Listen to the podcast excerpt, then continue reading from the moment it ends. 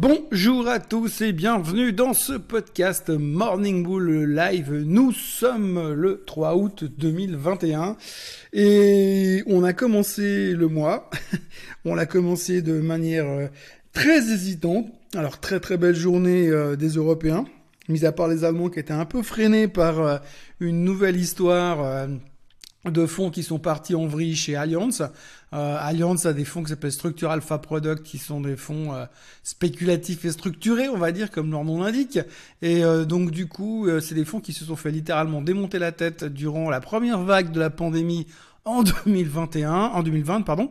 Et dans cette vague-là, eh bien, beaucoup de clients ont perdu beaucoup d'argent. Et puis, bah, comme d'habitude, comme il y a pas mal de gens qui font de la bourse en se disant, oui, mais c'est pas sûr que je veux bien prendre des risques, mais j'ai pas envie de perdre d'argent. Donc du coup, ils se sont rendus compte qu'ils ont perdu de l'argent, ils ont pas aimé, et donc ils ont attaqué en justice. Et résultat, il y a une enquête qui s'est mise en place euh, sur cette histoire de fonds. Donc Allianz s'est fait littéralement décalquer hier euh, pour fêter ça, j'ai envie de dire. Donc du coup, relativement belle performance des marchés européens hier, euh, principalement aidé par l'Europe, sauf comme je viens de le dire, le DAX à cause d'Allianz. Pour le reste, aux États-Unis, c'était un peu un mélange de bonnes nouvelles et de mauvaises nouvelles. On a un peu partagé de tout et de rien. Euh, ce qu'il fallait retenir du côté euh, des, euh, des relativement bonnes nouvelles, c'était surtout sur l'aspect. C'était déjà au sujet du. La première chose qu'il fallait regarder, c'était ce côté. comment ça s'appelle? Le plan de stimulus, le nouveau plan de stimulus sur les infrastructures mises en place par Monsieur Joe Biden. Donc on sait qu'aujourd'hui euh, ce plan va se va se va être voté, va être accepté. Pour l'instant c'est pas encore complètement finalisé parce que vous comprenez c'est le mois d'août, les politiciens ils ont besoin d'un peu de repos donc ils sont pas 100% euh, opérationnels pour ça. Néanmoins eh bien on reste optimiste par rapport à l'aspect euh, vote et à l'aspect euh, accessible, nouveau nouveau stimulus, redynamisation et puis euh, comme on dit tous, eh bien heureusement il va falloir trouver de l'argent pour faire tout ça, mais l'argent ils l'ont trouvé parce que heureusement il y a la dette. Et puis autrement, on avait aussi une autre bonne nouvelle qui était, euh, bah, comme d'habitude, hein, les chiffres trimestriels qui continuent à être relativement bons, euh, tout azimut. Je crois qu'on est entre 89 et 90% de chiffres meilleurs qu'attendus. Et puis alors, on nous a sorti un nouveau chiffre aujourd'hui. Euh, c'est 16% en dessus des attentes. En moyenne, la plupart des sociétés qui ont publié des, des résultats aujourd'hui sont 16% en dessus des attentes des analystes. Donc ça prouve que un, c'est bon, et ça prouve deux que les analystes ont été complètement nuls ce trimestre. Bon, je sais pas ce que veut dire ce chiffre parce qu'on n'en en a jamais parlé jusque là. Mais en tous les cas, euh, semble-t-il euh, que c'est une excellente nouvelle, bien entendu, de ce côté-là. Euh, L'autre, bon, il faut pas non plus oublier que cette semaine, on va encore avoir énormément de publications euh, sur le troisième, sur le deuxième trimestre, pardon. je crois qu'il y a quelque chose comme 25% du S&P 500 qui va encore publier. Ce qui veut dire que la semaine prochaine, ce sera relativement calme, mais c'est encore une énorme semaine. Et pour ne pas le dire, ce matin, on va, aujourd'hui, on va encore avoir des gros chiffres comme, comme par exemple. Comme par exemple euh, Alibaba qui publiera Konoko, Ililili, Nicolas. Alors Nicolas, ça va être marrant puisqu'ils ont quand même été plus ou moins accusés de fraude encore une fois par le département de la justice. Et puis euh, il y a Activision qui publiera ce soir. Et d'ailleurs il y a des petites nouvelles assez intéressantes du côté de la Chine euh, au niveau d'Activision. Donc voilà, pour les nouvelles positives, il y avait encore le SOX qui a terminé au-dessus de sa résistance. Donc souvenez-vous, on avait ce graphique qui avait de la peine à casser. Puis comme on dit toujours que le SOX c'est un peu l'indicateur avancé, c'était pas forcément une bonne nouvelle. Mais donc du coup, eh bien, euh, on a réussi à casser quand même. Alors le petit point négatif dans tout ça, c'est que le Sox a terminé au plus haut de tous les temps, mais à l'intérieur de la journée, il nous a un reversal assez spectaculaire qui pourrait, et je mets bien du conditionnel autour de tout ça, qui pourrait nous donner une indication assez négative euh, pour la suite des événements, mais assez négative euh, en mettant, euh, en saupoudrant de douceur et, et d'assugrine dessus pour pas que ce soit trop aigre et trop dur, mais globalement, on peut se méfier par rapport à ce qui va se passer sur le Sox ces prochaines heures. Pour l'instant, les futurs sont en hausse, donc pas de quoi paniquer. L'Asie est en baisse et euh, la Chine aussi, euh, mais globalement, ça a l'air de tenir le coup, mais c'est pas non plus monstre franc pour l'instant et c'est principalement parce que bah, les pessimistes et les mauvaises nouvelles euh, continuent d'arriver. la thématique de la matinée aujourd'hui en Asie, c'est Le retour du Covid prend le pas sur les excellents résultats. Alors que va-t-on choisir? Quel camp va-t-on choisir ces prochaines heures? Est-ce qu'on va paniquer de nouveau avec l'arrivée du variant Enfin, pas l'arrivée, la prise de pouvoir du variant Delta qui est en train de monter à toute vitesse, puisqu'effectivement on reparle de tous ces chiffres qu'on n'aimait pas. Hein, donc euh, les cas graves, les hospitalisations, les surcharges hospitalières, tout qui est en augmentation. Euh, il y a pas mal d'entreprises aux États-Unis qui ont des magasins type euh, les Apple Store ou Walmart ou, ou, euh, ou, Costco qui commencent à penser à remettre le masque obligatoire, partout. Euh, donc c'est toujours un petit peu désagréable.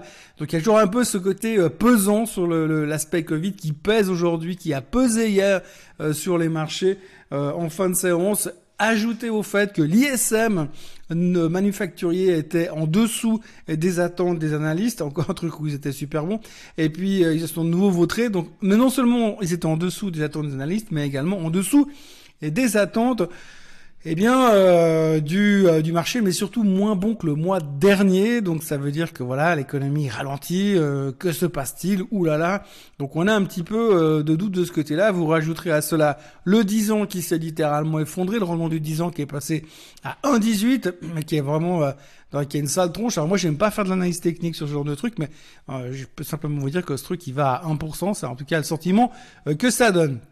De l'autre côté, on a eu un petit peu aussi des blabla du niveau de la Fed, puisque d'un côté, vous avez Monsieur Waller euh, qui était hyper, euh, on va dire, euh, en, qui a encouragé plutôt le, le fait de lancer un tapering, de réduire ses achats obligataires et donc in extenso d'envisager une hausse des taux à, à moyen long terme. Et de l'autre côté, vous aviez Madame Lael Brennard qui est également de la Fed, qui a dit plus ou moins l'inverse. Donc ça aide toujours à prendre une bonne et direction de ce côté-là. Et puis, bah, comme je vous le disais, euh, il y a aussi une ambiance assez détestable en fin de journée, avec euh, le, le, pétrole qui s'est fait démonter de 4%. La raison, c'est que on a un peu l'impression qu'il y a une baisse d'activité en Chine, un ralentissement économique global déjà, pas un ralentissement économique, mais surtout le sentiment qu'on a que finalement euh, l'économie est plus aussi forte que ce qu'elle ne l'était il y a quelques semaines en arrière.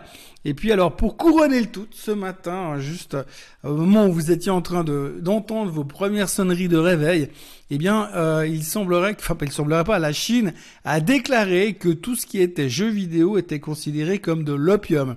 Alors ils n'ont pas commencé à interdire les, les jeux vidéo et puis le trafic de jeux vidéo ou l'importation de jeux vidéo, mais, ce qu'ils veulent dire c'est que c'est de la c'est de la daube et que c'est pas bien pour la santé des petits Chinois.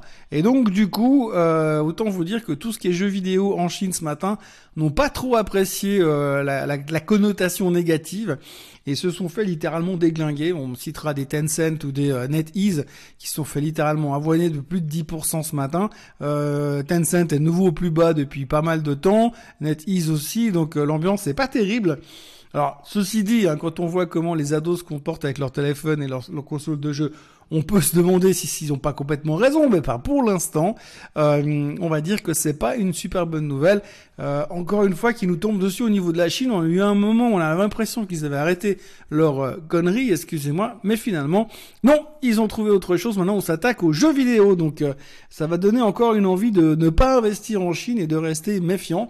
Malgré si Monsieur Dalio, empereur des hedge fund managers aux États-Unis, a réitéré qu'il était indispensable d'avoir des positions euh, en, Chine, en, valeur chinoise dans leur portefeuille. Voilà. Autrement, bah, pas grand-chose à citer au niveau, euh, au niveau des, euh, des nouvelles spécifiques. Hein. ça reste quand même le, la grosse nouvelle du jour. C'est ça. On se concentre sur les chiffres du trimestre encore. On a peur d'un éventuellement ralentissement économique et le Covid nous fout les jetons. Euh, aujourd'hui, euh, l'idée du jour et la question du jour, c'est euh, qu'est-ce que vous pensez de Logitech? Alors, je vais mixer les deux en même temps parce que finalement, quand je regarde le graphique de Logitech aujourd'hui, je me dis que ça devient juste un peu euh, cucu concon parce que le titre s'est fait littéralement exploser depuis sa publication de résultats. C'est un grand classique. Hein. À chaque fois que Logitech publie les chiffres, eh bien le, le, titre se fait démonter et puis après on trouve un fond et puis on repart derrière.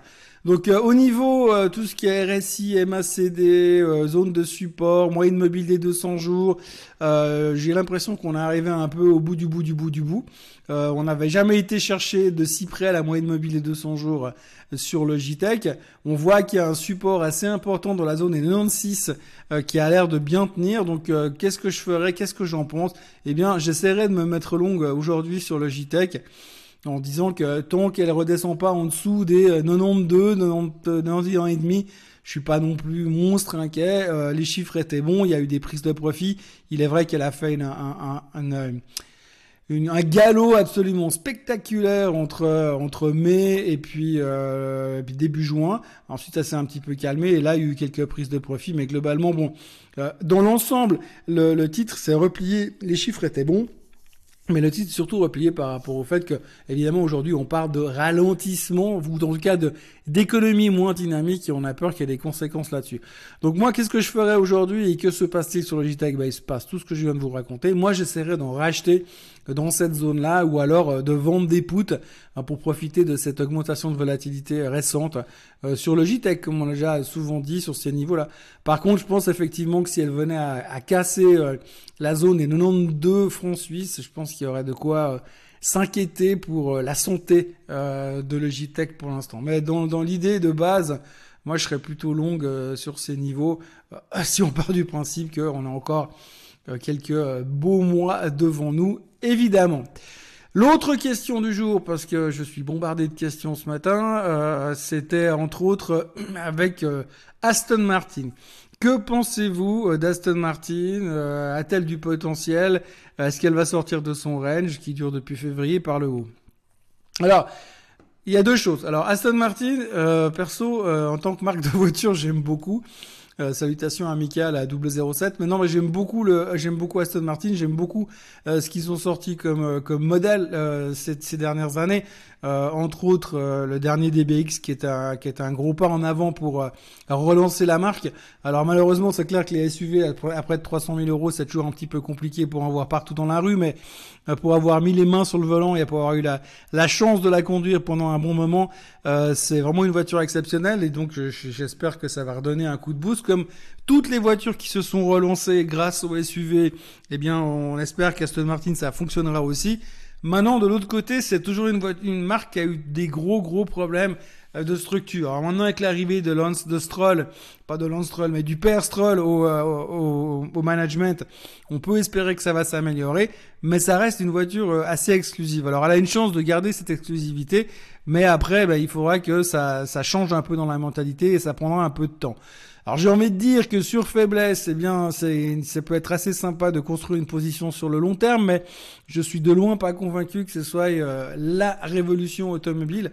Euh, évidemment qu'ils vont arriver aussi avec des modèles électriques dans quelques temps, évidemment qu'ils vont faire tout comme les autres, ça c'est pas une grande surprise. Mais euh, pour l'instant, eh bien, ça, ça traîne un peu la patte et euh, ça reste quand même vachement compliqué de prendre une, une décision. Moi, je pense qu'au niveau des, des voitures aujourd'hui, même si j'adore la marque en tant que telle, je pense que ça va être quand même pas simple de la sortir de la gonfle. et par rapport à ça, on peut se méfier quand même. Donc j'ai pas vraiment de recommandations. Euh, effectivement, si elle venait par, à sortir par le haut finalement de ce range, eh ben, ce serait une bonne nouvelle. Pour l'instant, elle est relativement bien établie, mais ça a pas l'air simple non plus et c'est pas monstre dynamique. Donc moi, je suis plutôt euh, prudent et quand je vois le comportement du reste du secteur, quand on voit ce que fait Ferrari, quand on voit ce que fait Porsche, euh, eh bien, on peut se poser des questions pourquoi Aston Martin est autant, autant en retard que ça? Et je pense qu'il y a aussi euh, des raisons fondamentales, manque de diversification de la marque, peu de confiance en la viabilité, prix relativement élevé. Et même si j'ai un, un, un, gros crush euh, sur la marque en général, c'est pas évident de vous dire vendez la grand-mère et vendez les bijoux et utilisez les comptes offshore pour aller acheter de l'Aston Martin. Je, je pense que c'est une marque qu'il faut surveiller mais pour l'instant, euh, c'est pas celle qui inspire le plus confiance dans le secteur automobile. Voilà, j'ai un peu dit tout et n'importe quoi comme tout bon sales, euh, donc euh, pas grand chose de plus à ajouter au niveau d'Aston Martin. Voilà, c'est tout ce qu'il y avait à dire aujourd'hui, c'était déjà pas mal. Je vous souhaite un très bon début de journée et on se retrouve demain pour un nouveau podcast. merci à tous et à demain